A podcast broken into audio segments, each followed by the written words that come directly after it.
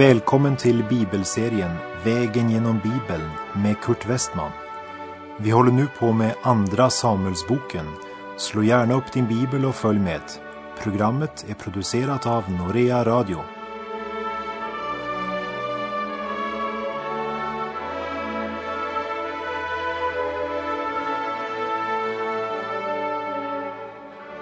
Vi minns ifrån tidigare kapitel hur Barsillai hjälpte David därför att han visste att David var god. Barsillai hade förtroende för kung David och därför gav han honom sitt stöd. David visade också sin storhet genom att förlåta Simei som hade förbannat David. Men tänk om David också hade varit mera förlåtande i förhållande till sin son Absalom. Efter att Absalom hade syndat och sedan kom tillbaka till Jerusalem hade allt kanske utvecklat sig annorlunda om han hade förlåtit honom helt och visat honom sin kärlek. Om han hade tagit emot honom så som den förlorade sonens fader tog emot honom, omfamnat honom, slaktat gödkalven och hållit glädjefest, då tror jag att David kanske kunde ha besparat sig det tragiska upproret som skedde med Absalom. När vi nu kommer till kapitel 20 ska vi läsa om ännu ett uppror mot David. Efter allt David nu har genomgått tänker vi kanske att nu måste han väl ha genomgått nog. Men som Natan hade förkunnat efter Davids fall i Andra Samuelsboken 12 så skall svärdet inte heller vika från ditt hus därför att du har föraktat mig och tagit hetiten Urias maka till hustru. Men lägg nu märke till att genom allt detta hör vi inte David gnälla eller klaga. Han är mannen efter Guds hjärta och han vet att det är en rättfärdig dom på grund av synd i hans liv.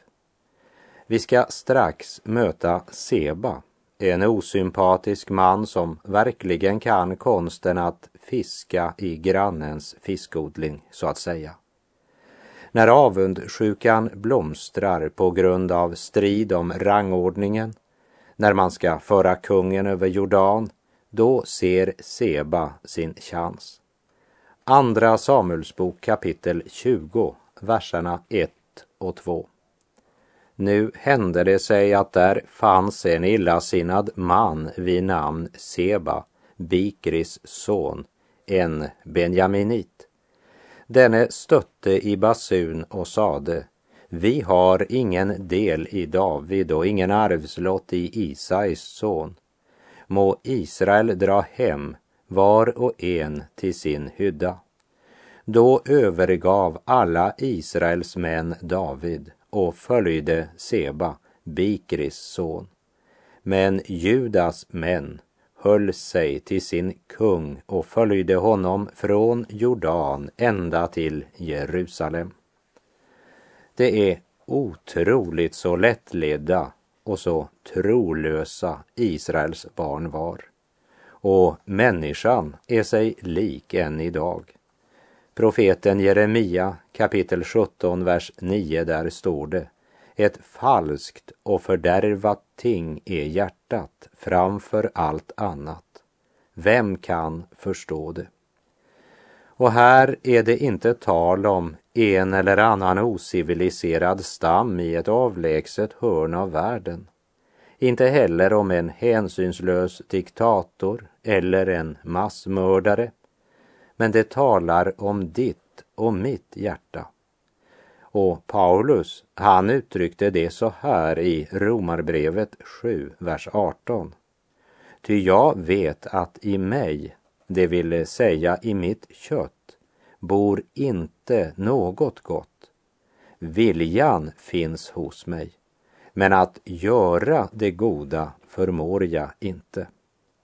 Och nu är det alltså hela tio av Israels stammar som sviker David på grund av Seba och tillsammans med Seba gör uppror. Vi läser i Andra Samuelsbok kapitel 20, vers 3.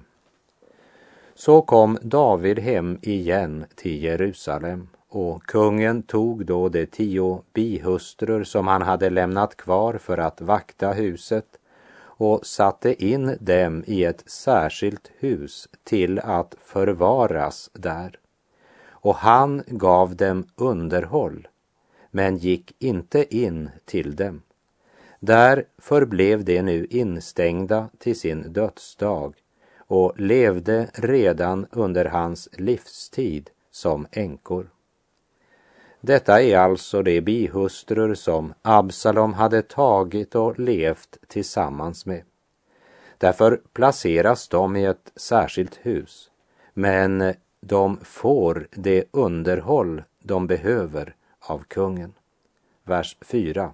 Och kungen sade till Amasa, sammankalla åt mig Judas män inom tre dagar och inställ dig sedan själv här.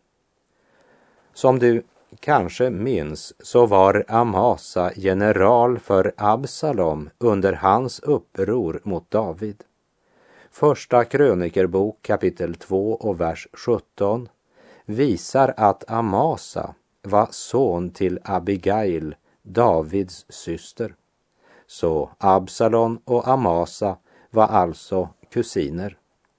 Och efter att Absalons folk som leddes av Amasa blivit besegrade så gör alltså David Amasa till general över sin armé så han får ta Joabs plats. Jag undrar om David visste att det var Joab som dödat Absalom eller i alla fall hade misstanke. Vi läser verserna 5 till och med 7. Amasa begav sig då iväg för att sammankalla Juda. Men när han dröjde längre än den tid som hade blivit honom förelagd sade David till Abisai, nu kommer Seba, Bikris son, att bli farligare för oss än Absalom. Ta du din herres tjänare och sätt efter honom så att han inte intar några befästa städer och tillfogar oss för stor skada. Alltså drog Joabs män tillsammans med kereteerna och peleteerna och alla hjältarna ut efter honom.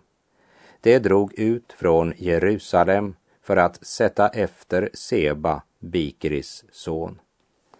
Amasa hade tidigare övergivit David och följt Absalom. Nu verkar det som om han fördröjer samlandet av Davids trupper. Och eftersom David nyligen avsatt Joab är det inte lätt för David att vända sig till honom så han hänvänder sig istället till Joabs bror Abisai. Det kan verka som om Amasa var en förrädare. Men när Joab dödar Amasa så är det nog inte bara för att han tror att han är en förrädare, men av hämndlust, därför att Amasa tagit Joabs plats. Kapitel 20 berättar att Joab förföljer Seba genom alla Israels stamområden. Men när Seba kommer till staden Abel vid Betmaka så förstår folket i Abel situationens allvar. Och efter press från Joab blir Seba dräpt av staden Abels invånare. Och genom alla dessa prövningar och uppror klagar inte David. Han måste skörda många bittra frukter på grund av sin synd. Men han klagar inte, för han vet att Gud är god. Det är hans egen synd som har skapat så mycket ont i livet. Och kapitel 20 avslutar med att berätta att Joab nu hade befälet över hela krigshären i Israel och att Sadok och Evjatar var präster hos David tillsammans med Jairiten Ira.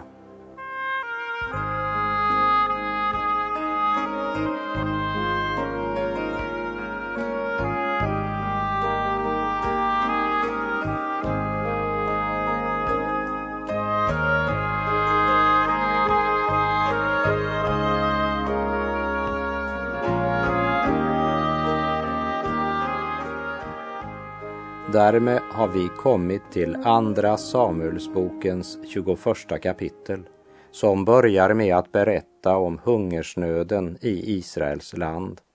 Vi läser vers 1. Men under Davids tid uppstod en hungersnöd som varade oavbrutet i tre år. Då sökte David Herrens ansikte. Herren svarade, för Sauls och hans blodbefläckade hus skull sker detta, därför att han dödade gibeoniterna. Då sökte David Herrens ansikte betyder inte att han bara gjorde det när han hade svårigheter. Nej, det texten här vill säga oss är att hungersnöden och torkan hade pågått så länge att David ser det som något mera än bara naturens växlingar. Därför frågar David Herren genom översteprästen om vad som är orsaken till hungersnöden. För det var ju fördolt för David eftersom det var så pass lång tid sedan Saul hade gjort detta att Gud ibland dröjer länge innan han låter oss skörda syndens frukter. Det har att göra med hans fullkomliga kärlek och visdom. Därför är orsaken ofta dold för våra ögon. Det kan också vara nya synder som utlöser nöden. För oss kan det kanske se underligt ut med denna hungersnöd. Men också här ligger det en andlig lärdom för oss idag. Vi läser verserna 2 till och med 6. Då kallade kungen till sig gibeoniterna och talade med dem. Men gibeoniterna var inte israeliter utan en kvarleva av amoréerna. Och fastän Israels barn hade gett dem sin ed hade Saul i sin nitälskan för Israels barn och för Juda försökt att nedgöra dem. David sade nu till gibeoniterna, vad ska jag göra för er och med vad ska jag åstadkomma försoning så att ni välsignar Herrens arvedel? Gibeoniterna svarade honom, vi fordrar inte silver och guld av Saul och hans hus inte heller har vi rätt att döda någon man i Israel. Han frågade, vad begär ni då att jag ska göra för er? Det svarade kungen, den man som ville förgöra oss och som hade onda planer mot oss för att vi skulle bli utrotade och inte mer äga bestånd någonstans i Israels land. Av hans söner må sju utlämnas till oss, så att vi får hänga dem inför Herren i Sauls, Herrens utvaldes Gibea. Kungen sade, jag skall utlämna dem. För att vi ska kunna förstå något av det som sker här är det viktigt att återvända till något vi läste när vi vandrade genom Josua bok. För på Josua tid lurade gibeoniterna sig till en fredspakt med Israel trots att Gud givit Israel klar order att inte ingå fredspakt med någon. Du kan gärna efter programmets slut slå upp och läsa Josua kapitel 9 om hur gibeoniterna bedrar Josua och Israel till att sluta ett förbund med dem och ett sådant förbund var något mer än bara ett fint papper. I den tid som någon kallar för ociviliserad, men då ett ord trots allt var ett ord och en ed en ed. Så när man slöt ett förbund så tog man det så allvarligt att man inte vågade bryta det. Om gibeoniterna gick fram med list, lögn och bedrägeri så var Guds Israel ändå bundna till att hålla vad man lovat. Josua slöt ett förbund med gibeoniterna och gav dem sin ed. Men när Saul blev kung så bröt han förbundet och vi ska lägga märke till att Gud glömmer inte att Saul som kung representerar Israel och att han bröt det löfte Josua givit gibeoniterna och lovat med ed. Och därför att Israel är Herrens folk låter Gud inte synden passera utan att det får konsekvenser och Israel drabbas av en hungersnöd som varade oavbrutet i tre år. Det är kung Sauls handlingar som man nu skördar. Liksom Gud håller enskilda ansvariga kan också Guds dom komma över en nation. Även om du och jag lever i en tid då vi inte kan kalla någon nation för en kristen nation eller en icke-kristen nation, så måste det ändå sägas att när ett lands lagar kallar det för rätt, det som Guds ord säger är synd, så får det konsekvenser för ett land förr eller senare. När våra nordiska länder i tur och ordning godkände både homosexualitet och fostermord som en rättighet så är det något som man redan kan skymta konsekvenserna av. Gud dömde Sodom. Gud dömde Egypten. Gud dömde Babel och Gud kommer att döma Sverige. Vi är en nation som strävar i motvind. En trött och sliten nation med många desillusionerade människor som Viktor Klimenko sjunger i en sång. Åt mörkrets furste jag gav min tjänst. Mitt liv blev hans egendom. Jag drack min glädje ur sundens brunn och själen blev smutsig och tom. Dansen gick fram över livets scen Guldkalven gav mig sin glans Massorna lockade jag med lögn att skratta där glädje fanns. Låt oss be för vår nation, för land och folk. För man kan bedra sig själv, men Gud bedrar man inte. Det människan sår ska hon också skörda. Låt oss be att Gud uppreser väktare på muren, andliga ledare, herdar efter Guds hjärta som inte bara talar om Gud, men som är smorda av Gud och kan leda folk in i en personlig gemenskap med Gud. Även politiskt saknar vi stora och goda förebilder. En kultur utan Gud skapar hungersnöd som inte kan lösas med silver och guld. Må vi få nåd att vakna upp ur syndens sömn så att vi inte bedrar oss själva. För Gud bedrar man ju inte. Och här vill jag bara påminna om vad Herren säger genom profeten Jesaja i kapitel 3, vers 12 och 13. Mitt folks härskare är ett barn och kvinnor råder över det. Mitt folk, dina ledare för dig vilse och fördärvar den väg som du skulle gå. Men Herren står redo att gå till rätta. Han träder fram för att döma folken.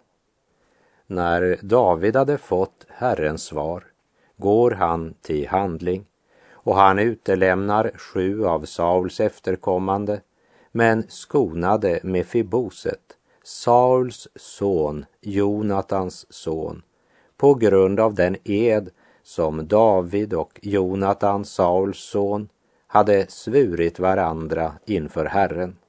Och man gjorde allt vad kungen hade befallt och därefter hörde Gud landets bön.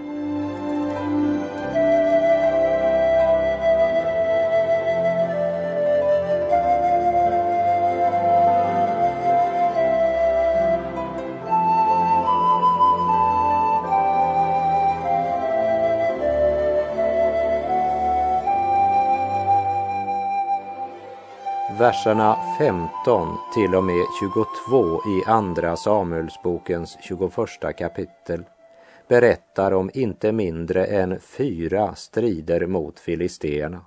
Och när vers 15 börjar med ordet åter så visar det att kampen mellan Israel och filisteerna inte är något nytt. Ett Guds folk som samlats under den gode kungen väcker alltid filisteernas hat och det leder till strid. Den som vill vara världens vän blir Guds ovän. Vi läser i Andra Samuelsbok kapitel 21, vers 15 till och med 17. Åter blev det krig mellan filisteerna och Israel. Och David drog ned med sina tjänare och det stred mot filisteerna. Men David blev trött och Gisbo Benob, en av Rafaenas avkomlingar, vars lans vägde 300 siklar koppar och som var klädd i en ny rustning, tänkte då döda David. Men Abisai, Serujas son, kom honom till hjälp och slog ihjäl filisteen. Då besvor Davids män honom att han inte mer skulle dra ut med dem i striden så att han inte släckte Israels lampa. Vi blir alla äldre och det gäller även David. Han drar med sin armé ut i striden och upptäcker därmed något nytt. Han har inte samma krafter som i sin ungdom. Han blir trött. Och det är väl kanske inte bara åldern, men han har varken vallat får för sin far eller sprungit från jordhåla till jordhåla på flykt undan Saul de sista åren men han har levt ett ganska bekvämt liv i sitt lyxiga residens. David blev trött. Det var en ny erfarenhet för honom. Och den som inte är vaken i stridens hetta kan fort mista livet. Men Abisai ser vad som håller på att ske och han kommer David till undsättning. Folket inser också att David inte längre är den spänstige och uthållige krigare han en gång var och att han därför lättare kan bli dödad i strid. Och då står man utan kung.